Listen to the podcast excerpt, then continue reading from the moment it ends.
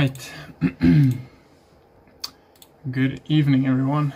Um, it's good to it's good to be back. Um, it, um, it's been a while, and I'm I'm excited to continue our study in Ephesians um, tonight. Tonight we are going to be in Ephesians chapter four. Ephesians chapter four, so you can open to that so long, and um, and then um, while we're getting ready and so on, I'd like to just give a, a brief recap of what we've gone through in Ephesians chapter 1 to 3 um, up to this point. So in um, Ephesians 1 to 3, we in the breakdown of the book, we said that that would be the more doctrinal part of the book. So in Ephesians 1 to 3, we um, studied the doctrinal aspect of the book, and Paul is now going to switch to a more um, practical or way of applying the doctrine that has been taught in chapters 1 to 3.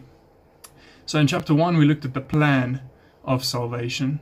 In chapter 2, we looked at the power of salvation and how it reconciles man to God, how it reconciles Jew to Gentile, and um, so we saw that power of salvation. And then in chapter 3, we saw the purpose of salvation to create one body through which God can show his wisdom and his grace, and how we can, or how he can, through that church, develop strong and stable Christians, and ultimately let them live lives that are for his glory. So um, that's what we've been looking at in, in chapters 1 to 3. And Paul will now fo- focus on the practical side of things, like I said. And um, you can see that already in verse 1 of chapter 4, where Paul starts off by saying, I therefore, the prisoner of the Lord, beseech you that you walk worthy of the vocation um, wherewith you are called. So you can already see that he's now going to switch to your walk. And um, how I would like to divide um, chapter 4 in into three different um, portions. So verses 1 to 16 is um, Christian unity. Now, we, we said the theme of the whole book of Ephesians is unity, but Paul is going to zoom in on this topic of unity in verses 1 to 16. So, verses 1 to 16 is Christian unity, and um, I would like to create a sub um, subject within verses 1 to 16, and that's verses 7 to 11, and that is how the Christian gifts um, and how Christian gifts play a, a role in Christian unity. So how, how the gifts play a role in Christian unity. And then verses 17 to 19 is the old walk of life, the old walk of life, 17 to 19. And then verses 20 to 32 is the new walk of life, the new walk of life. Um, so that's what we are going to be seeing in chapter 4. Um, we're only going to cover verses 1 to 16 tonight. And even with that being said, we have a lot to cover tonight. So, verses 1 to 16 is what we're going to cover tonight. So, before we get into it, let's just have a word of prayer together. Father, we we truly thank you, Lord, that we can um, just um, quiet our hearts before you in this evening, Lord, and ask you to please come and bless this um, time. Um, I want to say time of fellowship, Lord. Um, in a spiritual sense, Lord, uh, um, fellowship with you, and um, we ask that you would please come bless this time, Lord. Lord, I ask that your Spirit would, would guide me as I as I teach, Lord. Help me to to say what you would have me say tonight, and be with these people, Lord. Thank you for each one who's tuned in, and I ask that you would please come meet with them as well, Lord. May this evening, as a whole, glorify your name and may these things that we learn tonight um, may we apply it starting tonight and into our day tomorrow. Uh, so lord we come ask that you would please come be with us and um, fill our hearts with joy and um, just the, the knowledge um, that you are with us. In jesus name we pray. Amen.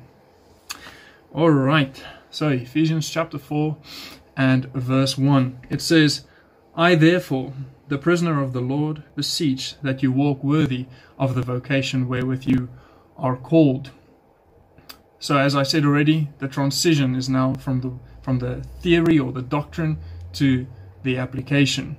Now, how should we walk? Okay, we, we want to apply it. Now, how should we walk? And Paul uses the word worthy. Walk worthy. Even if it leads to imprisonment. Paul says, I therefore, the prisoner of the Lord, beseech you to walk worthy. So even if it leads to that, we need to walk worthy of our vocation. Our vocation is a bestowment of God's distinguishing grace upon a person. So it's a it's a it's a I almost want to say it's a gift. It's something that God through his grace gives each and every Christian. So to walk worthy of this vocation, it's a a gift or a talent, a, something you can do for God. So to walk worthy of that calling that God has given you. Now, how does a worthy walk look like? What does it look like? Um, well, one that lives up to the call of God. We see that at the end of the verse, the the vocation wherewith you are called.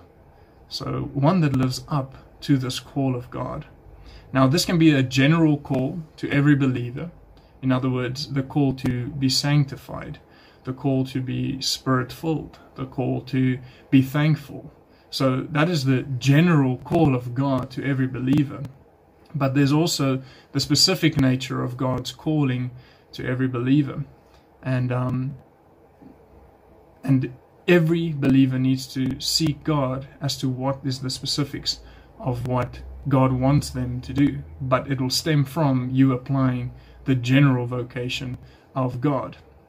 And at times, following this calling will be easy, but at other times, and most of the time, it will take a lot of discipline and faithfulness. And that's why Paul beseeches them, he begs them, because it requires some serious backbone and a lot of grace to walk worthy of the, the vocation wherewith God has called each and every one of us. In verse 2 it says, So walk worthy of this vocation, but then it says, with all lowliness and meekness, with long suffering, forbearing one another in love. So immediately Paul cautions against pride. Someone who seeks to walk worthy of the way God wants him or her to walk. Um, in other words, to overcome sin, to grow in the knowledge of God, to bear fruit, to, to be living out what God has called you to do, is at risk of becoming proud and overbearing. Now, overbearing is the opposite of meek, which in verse 2 we are called to be meek. So, it Paul immediately cautions because as soon as you start um, pursuing, I want to say, this calling, it can be the temptation to think more highly of ourselves than we ought to walk. So Paul cautions against that immediately. So follow hard after your calling, but do it with humility, meekness, and patience. Now, how do you do this? And that's why Paul says at the end of verse 2 forbearing one another in love. So if you are going to live or walk worthy of the vocation, but still meek and lowly and patient, you're going to have to be filled with a lot of love. In um, 1 Corinthians chapter 8 and verse 1, um, Paul says, Now as touching things offered to unto idols, we know that we have, um, we know, sorry. Now as touching things offered unto idols, we know that we all have knowledge. Knowledge puffeth up, but charity edifieth. Charity edifieth. So we need a lot of charity. In Romans 13:10 it says, "Love worketh no ill to his neighbor; therefore love is the fulfilling of the law." We need love because then we won't work any ill to our neighbor. It is the fulfilling of the law. And so we need a lot of love if we are going to live um, or walk worthy with meekness um, as God has called us to do. And the second thing that I would say, if you are to walk worthy but in humility, you're going to not just need love, you're going to need um, to boast purely in Christ. To boast in Christ. We saw in Ephesians chapter 2, verse 9, where it, it speaks that our salvation is not of works, lest any man should boast. Right? So we can't boast in our salvation.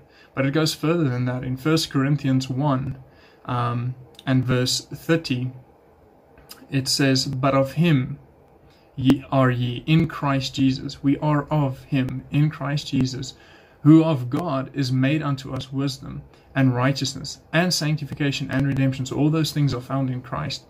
That according as it is written, that he that glorieth, let him glory in the Lord. So, if you are going to walk worthy of the vocation, but do that in humility and patience and meekness, you are going to need a lot of love, but you're also going to have to find your boast in Christ. So, anything that you see that is good in you is because of God's grace in your life, how God has given given grace to you and shown grace to you and, and guides you in grace through His Spirit. And so, focus on those two things and do not puff yourself up through what you think you have achieved. So, if we're focused on loving those around us and aware that all that we are is grace, a natural outflow will be meekness, a mild spirit, a self controlled spirit, um, humility, and patience. Verse 3 Endeavoring to keep the unity of the Spirit in the bond of peace. Now, we read about this bond of peace and unity in chapters 2 and 3, where it speaks about us being reconciled to God, how Jew and Gentile was brought together. And so I think this mainly focuses on um, our conduct between one another, endeavoring to keep the unity um, and also the unity that now exists between us and God. Although nothing can sever um, our or take away our salvation, that surely can disturb the unity. I want to say the, the quality of fellowship that there exists. So Paul urges, after pointing out these this peace and the unity that is a, that was created by salvation in chapters one and three, Paul urges them to continue in this pursuit, the pursuit of unity and peace. That's why he says, endeavor to keep. That is to say, strive diligently to preserve this. We should all endeavor not to let anything come between this peace, especially not our own pride or self righteousness. So that's why he cautions us of these things in verse 2. Don't let your pride or self righteousness get in the way of this pursuit of peace and unity amongst one another. So let's treat each other like verse 2 demands. Verse 4 it says, There is one body and one spirit, even as ye are called in one hope of your calling.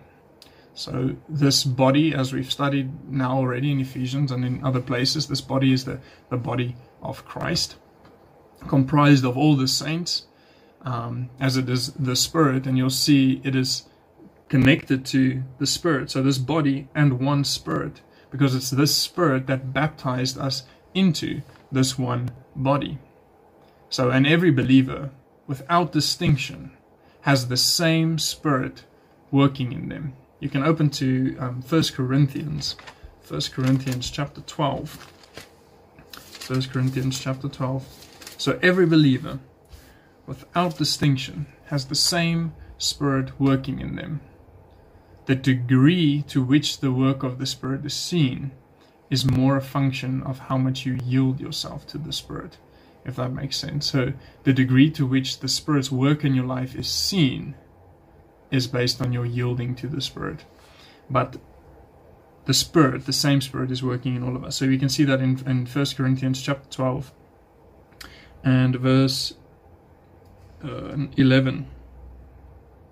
Speaking about spiritual gifts in the context. But all these things, verse 11, but all these worketh that one and self same Spirit, dividing to every man severally as he will. For as the body is one, and hath many members, and all the members of that one body, being many, are one body, so also is Christ. For by one Spirit are we all baptized into one body, whether we be Jews or Gentiles, whether we be bond or free, and have all been made to drink into one spirit. You can see how consistent this these three verses are with what we studied in Ephesians 2 and Ephesians 3 and even what Paul has discussed now in verse 4 of Ephesians 4 how that it's by one spirit that we are baptized into one body and it's the self same spirit.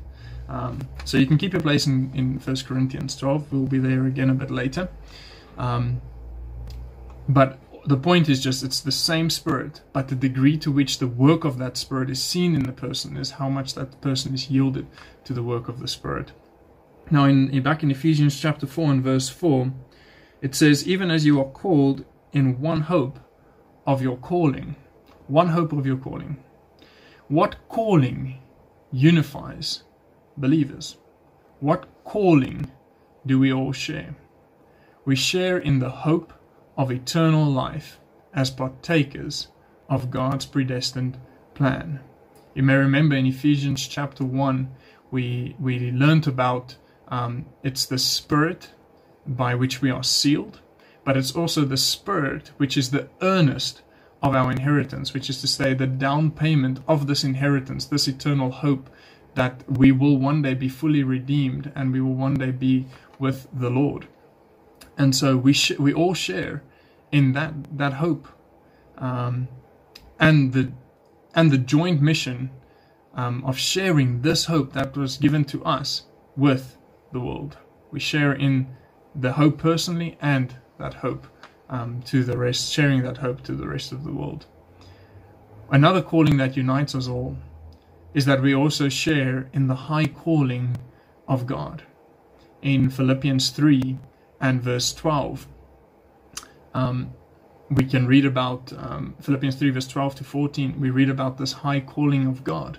And this calling is essentially to be perfect and to be um, complete as Christ is.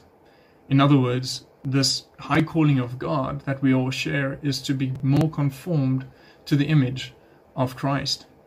And not just inwardly focused on our conforming to the image of Christ, but also conforming to the image um, or helping others to conform to the image of Christ. So there's that communal aspect, there's that unity um, between believers that should exist um, you know, because we are striving for the same purpose. And being part of this body um, of spirit baptized believers, we have a shared calling, and this creates cr- true and lasting unity. Now, in verse 5, it says, So we dealt with one body, one spirit. Now it says, one Lord, one faith, one baptism. Now, the unity or the togetherness should be kept. All right, from verse three, it it should be kept because the it because the Lord who saved us is the same. So we're all saved by this one Lord. Here it says one Lord. We're all saved by the same Lord, and therefore the unity and the togetherness should be kept. A good cross reference to that is Acts 4:12. And then also the unity and togetherness should be kept because the fundamentals of the faith, in other words, the body of revealed doctrine, is the same. The body of revealed doctrine, that's why it says one Lord and one faith. Now, this body of revealed doctrine, which is the same, you get a good reference to that is Jude, chapter 1, or Jude, Jude, verse 3. Um, it says, Beloved, when I gave all diligence to write unto you of the common salvation, it was needful, needful for me to write unto you and exhort you that you should earnestly contend for the faith which was once delivered unto all the saints. Once delivered unto all the saints. This faith, this faith was once delivered unto all the saints. And so we should be united because we share the same um, faith. And then also, this unity and togetherness should be kept because we are all baptized in like fashion as our Lord commanded. In the Great Commission, we should all be baptized in the name of the Spirit, of the Father, the Son, and the Holy Ghost. And so, this water baptism, which we all share in, the one baptism, is symbolizes the spiritual truth of verse 4, where we are of one body, baptized by one Spirit. And so, the, the one spiritual baptism is symbolized by the one water baptism. So, you, regardless of how you look at it, there's one God or one Lord, um, one faith, and one baptism. Now, verse 6 it says, One God and Father of all, who is above all, and through all, and in you all. Now, one God.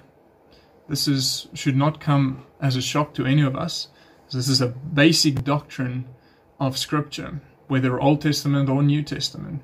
In Isaiah 44, verse 6 to 8, we read the following It says, Thus saith the Lord, the King of Israel, and his Redeemer, the Lord of hosts I am the first, I am the last, and beside me there is no God.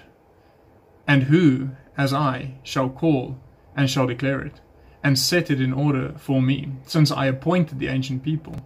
And the things that are coming and shall come, let them show unto them. Fear ye not, neither be afraid. Have I, have not I told thee um, from that time, and have declared it? Ye are even my witnesses. Is there a God beside me? Yea, there is no God. I know not any. So God is saying, There is no other God. I don't know of any. And if God doesn't know of any, I can guarantee you that there aren't any other gods. So this is a basic doctrine of Scripture, and a good cross reference for this is Deuteronomy 6 4.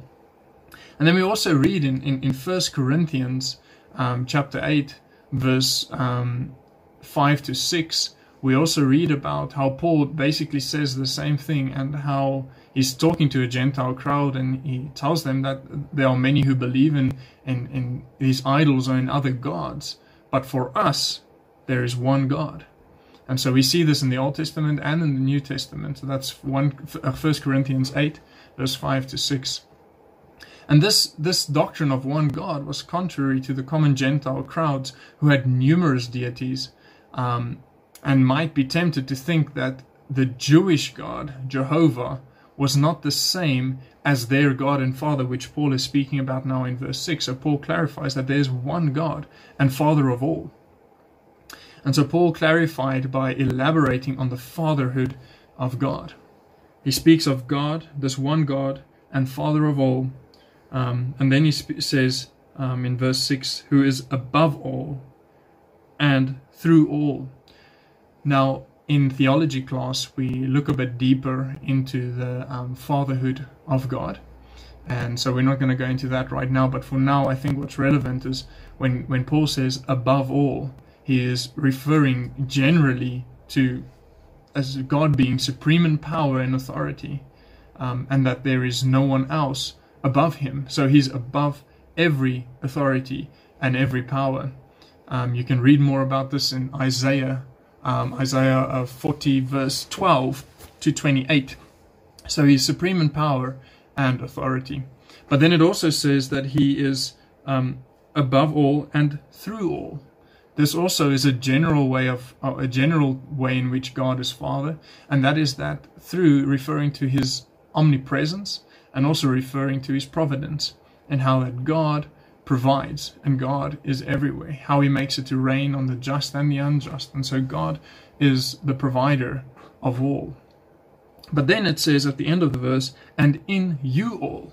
So it switches from the general application of God's fatherhood to the personal application of God's fatherhood.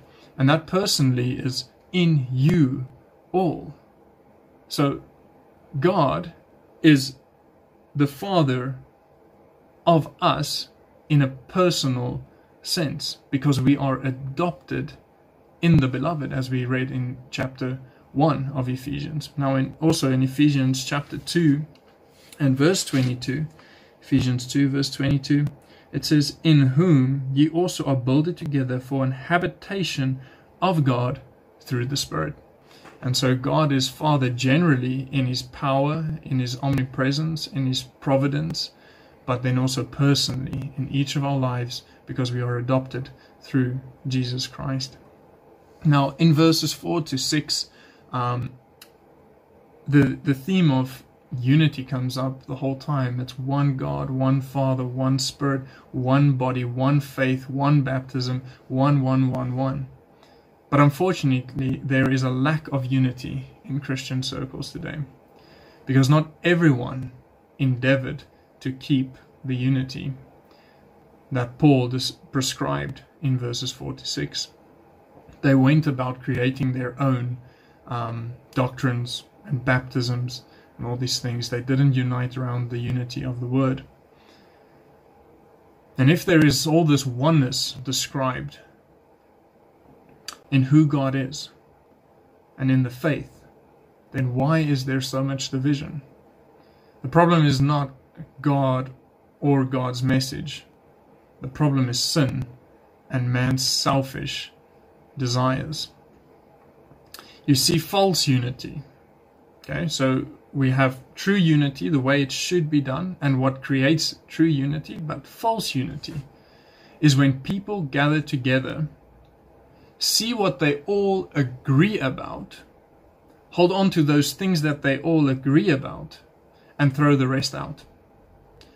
True unity is when we put our private interpretations aside, see what Scripture says, unite around that, and throw our sinful, selfish, and incorrect desires or interpretations out. So the one says, What do we all agree about? And let's hold on to those things and throw the rest out and see if we can unite around that. That doesn't create lasting unity. True unity is found when we throw our own opinions, our own interpretations, our own selfish desires out. We say, What does Scripture say? And we unite around that. Unfortunately, unity in the Christian, Christian sphere is pursued not in the latter fashion, the way it should be, but rather in the first. That is why Christianity has become so shallow and so substanceless, because doctrine is forsaken for popularity and for so called unity. Another thing that I want to point out in verse, verses 4 to 6 is the theme of the Trinity. You can see in verse 4 it speaks of the Spirit. In verse 5 it speaks of one Lord, that is Jesus. And in verse 6 it speaks of God and Father. So the doctrine of the Trinity comes in as Paul thinks about this, this theme of unity. He, he, he can't help but think of the doctrine of unity. And Paul emphasizes that although the three persons of the Godhead have unique roles, they are completely unified in every aspect of divine nature and plan. So they're completely unified in nature and in divine plan. Now in um, verse 7, um, I hope you're still open in 1 Corinthians 12, but so let's read Ephesians 4, verse 7. It says, But unto every one of us is given grace according to the measure of the gift of Christ. But to everyone. So now the focus changed from the unity in God to the uniqueness of each believer who came to Christ and has a relationship with Christ. So it goes from the unity and how we should strive to be united, but then it also emphasizes that there is a uniqueness. You can see that, but to every one of us is given according to the measure of the gift of Christ. So we're all saved by grace, the same grace. Christ's vicarious life and death, um, life, death, and resurrection to the same intent with the same effectiveness. Okay, so there's the unity, the same grace to the same purpose. There's the unity. But the quantity, not the quality, the quantity is different for each believer. We see that they, according to the measure of the gift of grace. This is not favoritism, if I could put it like that. It's according to God's wisdom and God's sovereignty. We can see the same thing in 1 Corinthians chapter 12. 1 Corinthians chapter 12 and verse 11. It says, um, But all these things worketh that one and selfsame spirit, dividing to every man severally as he will. In Romans 12 and verse 6, it says, Having then gifts differing according to the grace that is given us. So we have differing gifts according to the measure of the grace, as the Spirit divides severally as He will. But I say it's not favoritism because it can only be favoritism if the gift was something that happened to you while you were ignoring God. It's not like you're sitting there and all of a sudden a gift just smacks you in the face and you have this gift all of a sudden. That's not how it works. So it's not that that it's arbitrary it is that God gives in his wisdom, in his sovereign will and understanding for the best of all of us, for the best of the church, for unity, that God can be glorified most effectively. This giving is also according to those who apply themselves, dedicate themselves to God. So the gift is not this, I want to say, incredibly spiritual thing, but it's also to those who are dedicated, who are faithful, and who apply themselves to the study of God's Word and walking in the way that God wants them to walk. But we'll talk a bit more about that um, later. Now, further in verse 7, it says, um, the gift of Christ at the end of the verse.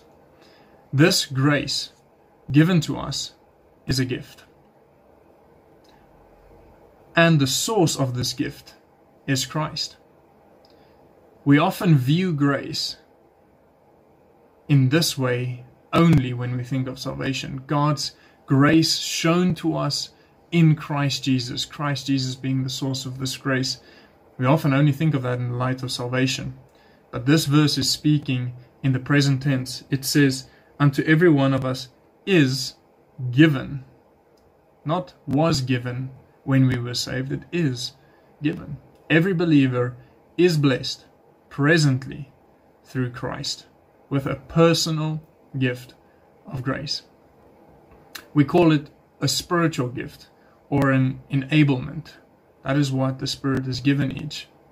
You can read more about these, these spiritual gifts in, in 1 Corinthians chapter 12, verse 4 to 7. You can also read about it in Romans 12, verse 3 to 6. We actually looked at it um, on Sunday night. But just read 1 Corinthians chapter 12 with me, verses 4 to 7, and notice the doctrinal consistency between what Paul is dealing with here and what he's speaking about in Ephesians chapter 4. So, 1 Corinthians chapter 12, verse 4, it says, Now there are diversities of gifts, but the same Spirit. There we have it. Same Spirit, different gifts. Verse 5, And there are differences of administrations, but the same Lord, the Spirit, the Lord. Verse 6, And there are diversities of operations, but it is the same God which worketh all in all, the Spirit, the Lord, and God. Verse 7 But the manifestation of the Spirit is given to every man to profit with all. To profit with all. This will become important a bit later. But it's incredible to see this doctrinal consistency between these letters. And so, as I said earlier, don't over spiritualize the word gift. The question is what talents, what abilities, what knowledge has the Lord blessed you with? That's essentially what it comes down to. We read in Romans 1 and verse 11 where Paul speaks. He speaks to this Roman church and he's essentially saying that knowledge, me wanting to give you a spiritual gift by establishing you in the faith, in other words, teaching you the Word of God, even tonight, we are all receiving that spiritual gift. And so be careful not to over spiritualize the gifts that God has given us. So, importantly, more importantly than I almost want to say, do I have a gift? What gift do I have? Is what are you doing with what God has blessed you with? Has He given you an ability to teach? Are you teaching? Has He given you an ability to, to read and understand very well and explain those things very well? Are you using that? Has He given you the ability to, to, to help others, to be um, compassionate and really care and share and help and be hospitable? Then are you using it? And so that's more what it comes down to. So we often get bogged down on, I want to say, super spiritual matters, whereas it's supposed to be incredibly practical and how we're supposed to help one another. Verse 8, Ephesians chapter 4, verse 8. It says, Therefore he saith, When he ascended up on high, he led captivity captive and gave gifts unto men. Now, Paul is bringing this um, into the context because he just spoke about these spiritual gifts that are supposed to play a role in the unity of the church. So he's bringing in this, I want to say, this passage in verse 8 to 10.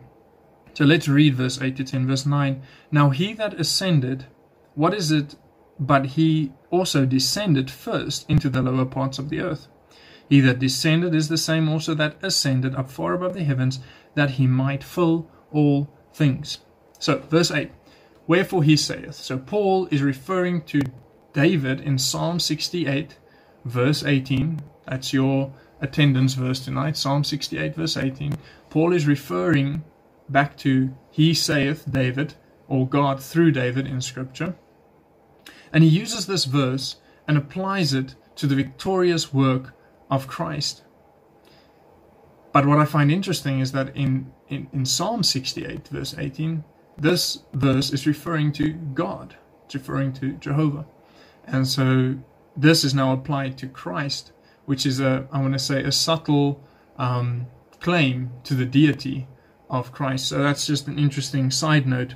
But he, wherefore he ascended up on high, he led captivity captive captive. So what we're going to look at in verses 8 to 10 is sort of what happened because it's a great opportunity to speak about this. What happened surrounding Christ's death and resurrection and his ascension.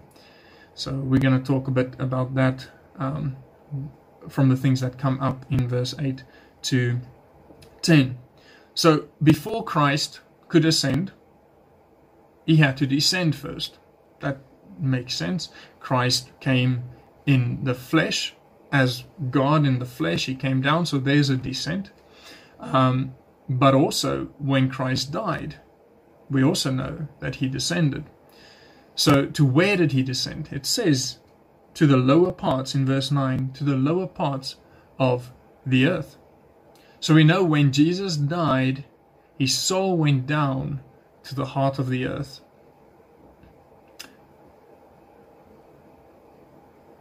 Um, am I still alive? I think so. All right. Um, when um, he descended, sorry, I just need to get my thoughts straight again. Um, so he descended to the heart of the earth. In Matthew 12 and verse 40, we read about how Jesus um, refers to Jonah and as how Jonah um, had to, as Jonah was in the belly of the whale for three nights, so the Son of Man will be in the heart of the earth for three nights. So we know that Jesus went to the heart of the earth. In Luke chapter 23, verse 43, Jesus tells the man on the cross that today you will be with me in paradise. And um, according to Luke, Luke chapter 16, verse 26, paradise, or Abraham's bosom, which is another way of referring to paradise, um, and how were divided by a gulf. There was a gulf fixed between them. And this was all in the heart of the earth. So Jesus, when he died, he descended to the heart of the earth where he spent three nights um, and where he was with that thief in paradise. But why did Jesus go there? In 1 Peter chapter 3 verse 19, we read about um, leading captivity captive. That is to declare victory over sin, death and Satan.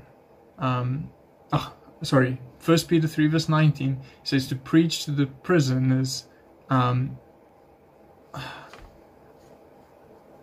to preach the spirit to preach to the spirits in prison. There we go. To preach to the spirits in prison. And so jesus went there to declare victory over sin death and satan. That is what he was preaching. And in revelation 1 we read that he's got the keys to death and hell.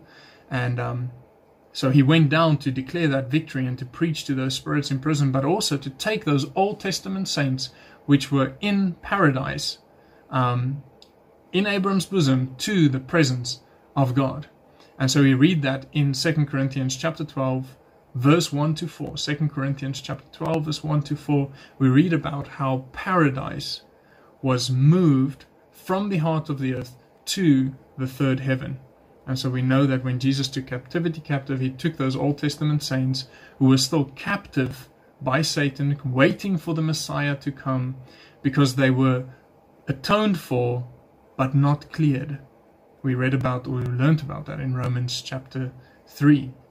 But in the New Testament, now that Christ has died, we have in Colossians 1, verse 14, it speaks about how that we are now forgiven and redeemed through Christ. And it's no longer just forgiven, but not yet redeemed, because redemption is found in Christ alone. Now it says, taking captivity captive. That is to say, he triumphed over his enemies, Satan, sin, and death, which had before enslaved all the world, and set those prisoners, the ones waiting for the Messiah, free. That is why we read in a similar context in, in 1 Corinthians 15 about the resurrection of Jesus and what that means. We read about sin, where is your sting? Um, for death is swallowed up in victory.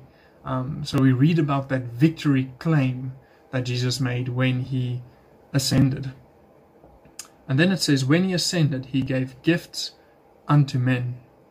This was customary in those days after a war. So after a war, um, the winning side used to give the spoils of war to the people um, at their return from victory. So he gave gifts unto men. He gave gifts unto men, the spoils essentially from war. And so when Christ rose, it was the proclamation or the proof of his victory. Um, and when he ascended 40 days later, he gave gifts unto men, which is essentially the spoils of war. Now, um,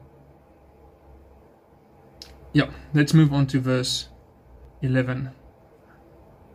Verse 11 and gave some apostles. So if you remove the brackets from verse 9 to um, verse 9 to 10, you'll see what Paul was speaking up in verse 8. He says, and gave gifts unto men. Then he jumps to verse 11 and he says, and gave some apostles, and some prophets, and some evangelists, and some pastors, and some teachers. So part of the gifts that God gave, or that Christ gave, were these people, these people in these offices so even that was considered to be a gift. These prophets, these pastors, these these apostles. And so if I can go through each of these um, these offices, the first is an apostle. An apostle, which is the Latin word, or the Latin word for apostle is missio, which is where we get the word missionary from. That is one sent with specific orders. That's what that word means. Is one sent with specific orders. Um, re this refers to two groups. The first group is the 12 apostles and the special apostle to the Gentiles, Paul. That's the first group.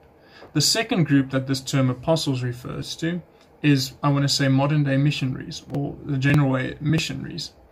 So, to be part of this first group, these 12 or, um, or the apostle Paul, um, an apostle had to have witnessed the key events in Jesus' ministry and been taught by him and received specific orders um, from him. And we can read about that in Acts chapter 1. So there were specific prerequisites to be one of these 12 apostles. They had specific purposes to fulfill. The one was um, to establish and to lay the foundation of the church. We read about that in Ephesians chapter 2 verse 30 to lay the foundation of the church. A second thing they had to do was to declare and record God's word. We read about that in Ephesians chapter 3 verse 5 to declare and to record God's word. The third thing that these apostles had to do is they had to do signs to confirm the message. In 2 Corinthians 12 verse 12, um, Paul says that truly the signs of an apostle were wrought among you. So the signs of an apostle were wrought among you. And so we have um, the three tasks that these apostles had to do. They had to establish and lay the foundation of the church, they had to declare and record God's word, and also they had to do signs to confirm this message. Now, this apostleship has since ceased. It has ceased and has been replaced by missionaries um, generally sent ones. So that's why I say there are two groups in this term apostle. These sent ones, like Pastor Mike, he's Apostle Mike, um, they don't have to lay the foundation of the church as a whole because it's already done, but they still establish and plant new local churches. They don't have to record God's word, since it's already done, but they need to rightfully, faithfully interpret and declare it.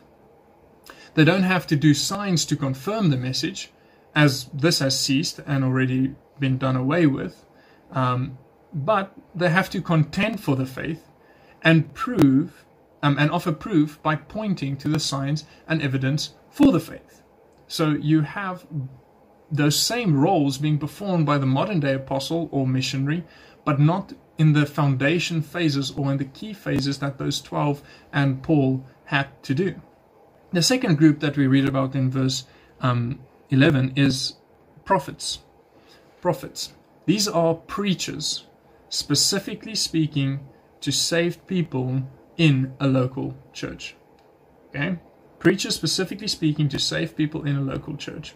You can read about this in Acts chapter 13. Acts chapter 13, I'd like to read it to you. Um, Acts chapter 13 and verse um, 1 to 3, it says, Now there were in the church that was at Antioch certain prophets and teachers, as Barnabas and Simeon, that was called Niger, and Lucius of Cyrene, and Manaen, which had been brought up with Herod the Tetrarch, and Saul. As they ministered to the Lord and fasted, the Holy Ghost said, Separate Barnabas and Saul for the work whereunto I have called them. That, and when they had fasted and prayed and laid hands on them, they sent them away. Now, these prophets, it says, um, were teachers, so it was at the church of Antioch, and they were ministering to the Lord. That's what they were doing there in Antioch. And so these prophets were specifically ministering to save people in a local church. They were not sent ones specifically until they were sent. The prophet was in the local church, serving in the local church to saved ones. And these prophet these prophets did not have some sort of prophetical ministry. It was not a separate ministry where that was purely what they were doing. In fact, in 1 Corinthians chapter 14, verse 37, it says the following If any man think himself to be a prophet or spiritual, let him acknowledge that the things that I write unto you are the commandments of the Lord. So a prophet, a true prophet, biblically defined, had to conform to the teachings of the apostles, not external revelation on, in their own ministry. That's not at all what a prophet was. The main purpose of a prophet is to encourage and to stir up saints unto good works in a local church. Now, the third one we read about in verse 11 um, is evangelists. Now, a prophet is a preacher speaking primarily to save people. An evangelist is a preacher primarily preaching the gospel to a lost world. And then we have the final group, which is pastors and teachers. Notice it doesn't say, and some pastors and some teachers. Pastors and teachers is one group. Um, another word for a pastor is to say a shepherd. So shepherds and teachers. These are grouped together um, by the text. And this is a single office of leadership in the church and defines the functions of a pastor. A pastor is to shepherd and a pastor is to teach. He shepherds by leading, by overseeing, and by caring for the flock. He teaches by establishing and helping these sheep, I want to say, grow. So, those are the two functions of a pastor. The same office is called an elder in Titus or a bishop in 1 Timothy 3. An elder or a bishop. Now, what is the purpose of having all these offices in the body of Christ? Well, let's have a look. Ephesians 4, verse 12. For the perfecting of the saints, for the work of the ministry, for the edifying of the body of Christ. Actually, verse 12 to 16 speaks about what the purpose of these offices are, but verse 12 sums it up very well. Um, and also, in, in 1 Corinthians chapter 12, verse 7, I tried to emphasize it when we read it But in 1 Corinthians 12, verse 7, after speaking about the gifts, it says, But the manifestation of the Spirit is given to every man to profit with all. So the purpose of these spiritual gifts is to profit the church, is to profit everyone surrounding those gifts. And so that is what the purpose of these offices, these gifts, are in the body of Christ.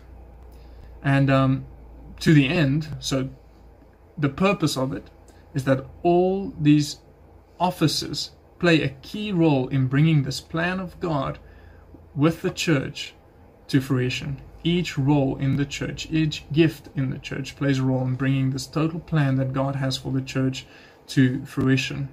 It's a high calling and should never be taken lightly. Like so many apostles or prophets or pastors are doing.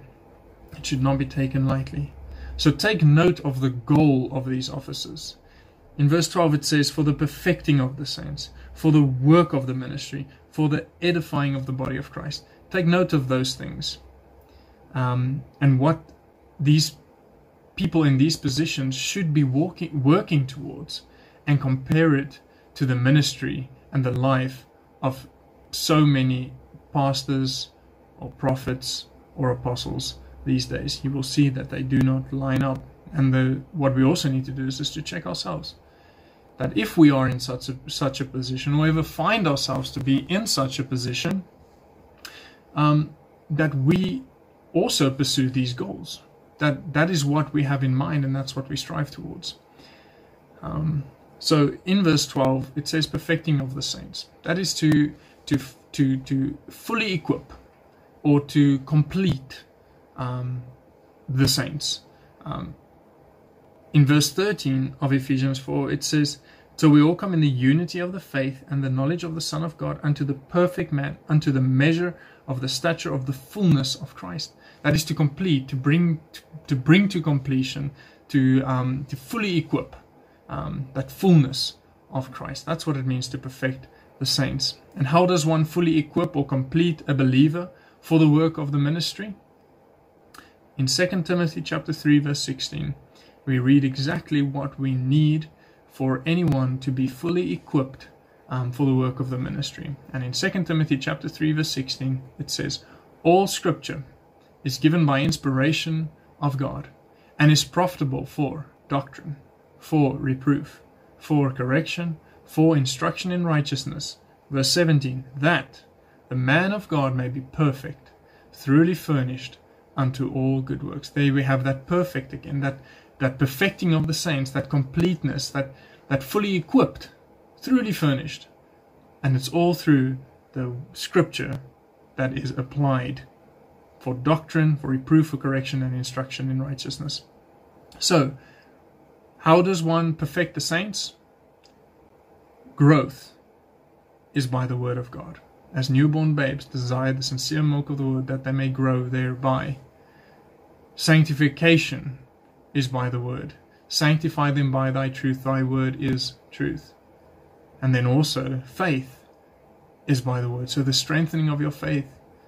Faith cometh by hearing, and hearing by the word of God.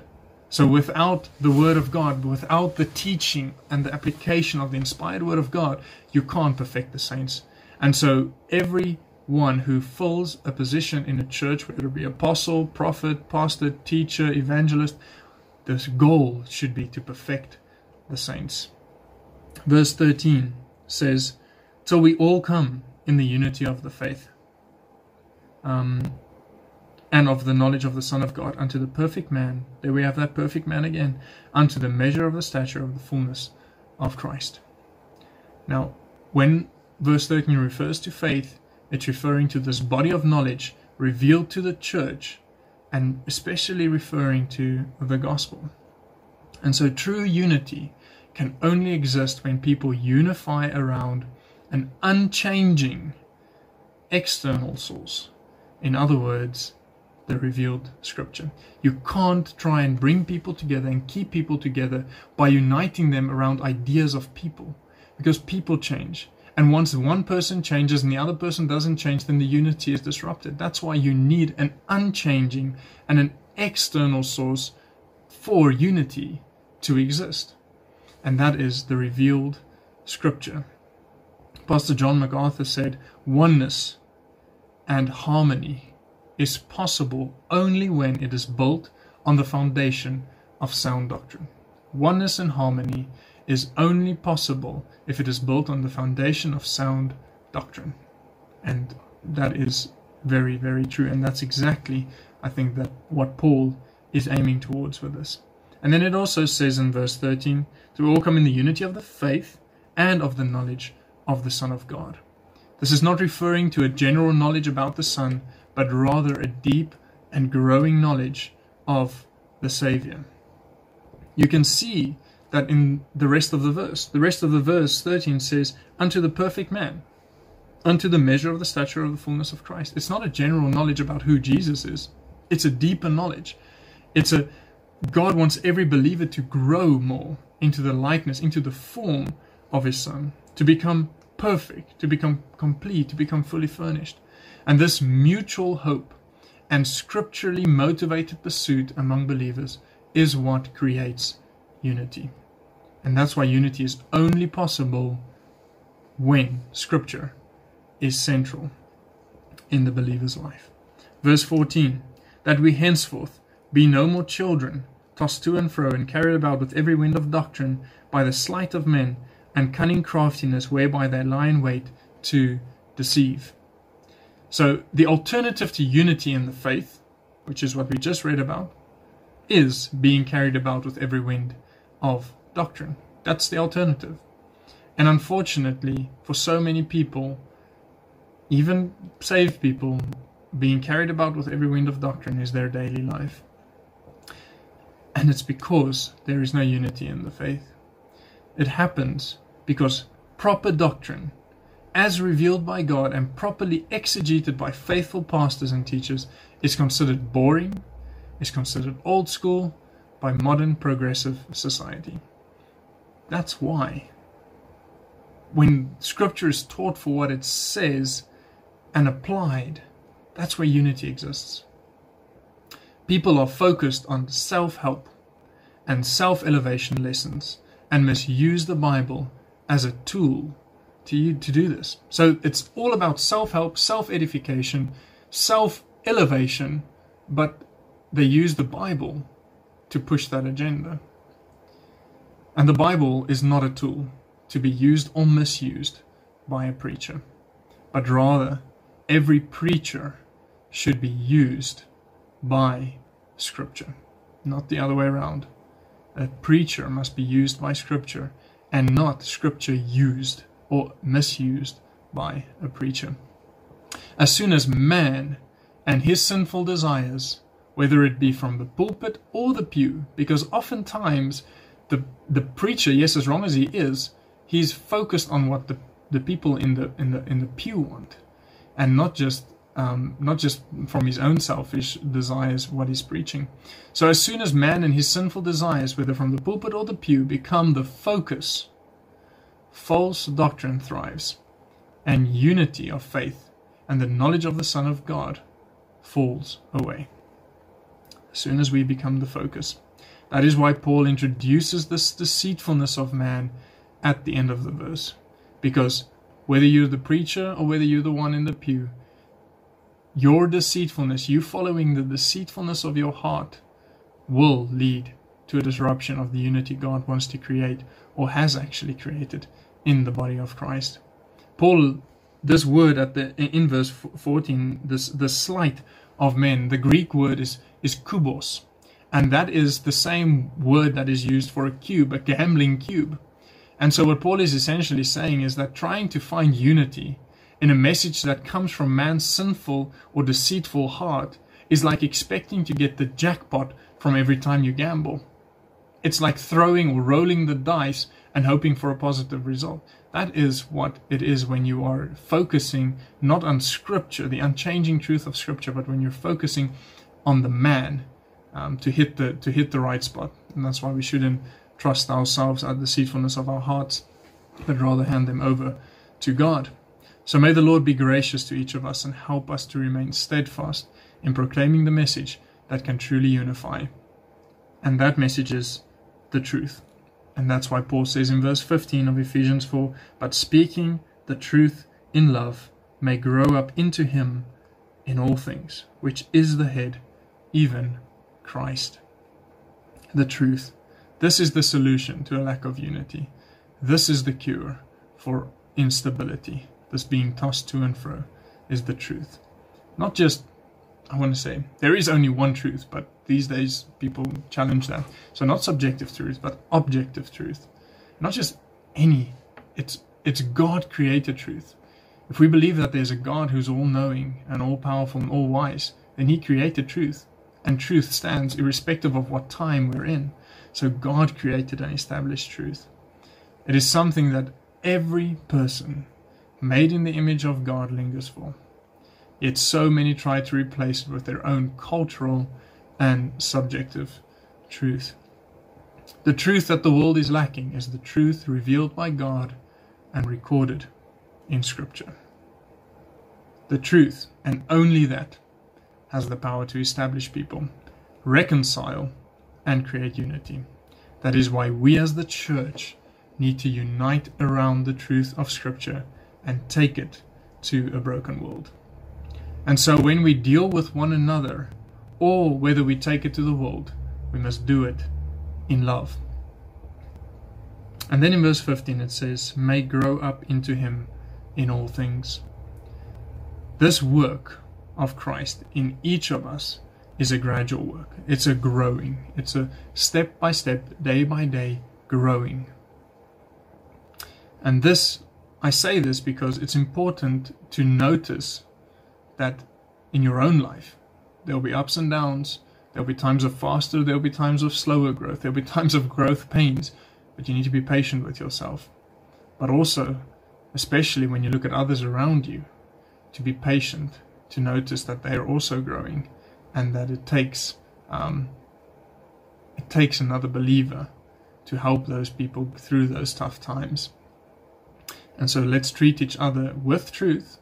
So helping each other, helping ourselves, trusting God's word, the truth, but also to do it in love. That's the only way we can grow and remain steadfast. Verse 16, and we close with that tonight.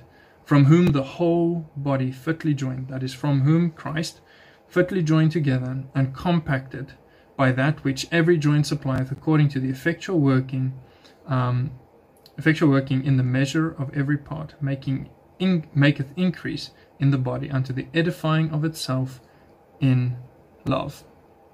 From whom so, in other words, the ability of the church to produce strong and stable and mature Christians comes not from the effort of the believers alone, but from Christ, its head. The idea behind this verse is that every part of the body of Christ has a proper location and a purpose in that location. Every joint, compacted, fitly joined, every member has a location. So individually, every member in the body of Christ has a measure of grace and spiritual gifts and abilities wherewith they need to serve the Lord. But collectively, each member in his or her place, exercising their gifts, allows for a biblical and godly church to grow. So, how do you get church growth? By the individual learning and applying the gift that God has given them. And collectively, these gifts working together, fitly joined, compacted, work together to profit with all, as we saw in 1 Corinthians chapter 12.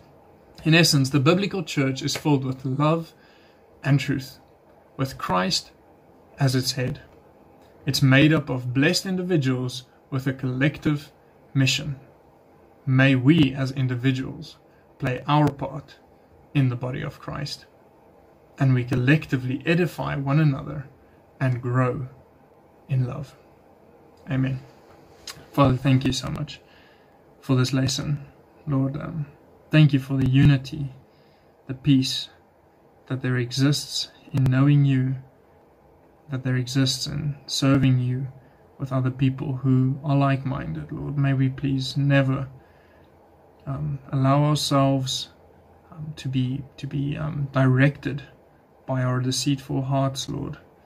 um, that we won't be tossed through and to and fro, Lord, but that we would unite around what your word has said.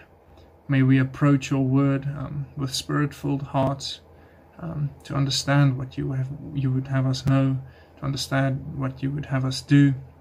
And Lord, may we walk worthy of that vocation wherewith you have called us, Lord. Thank you, Lord, for this time.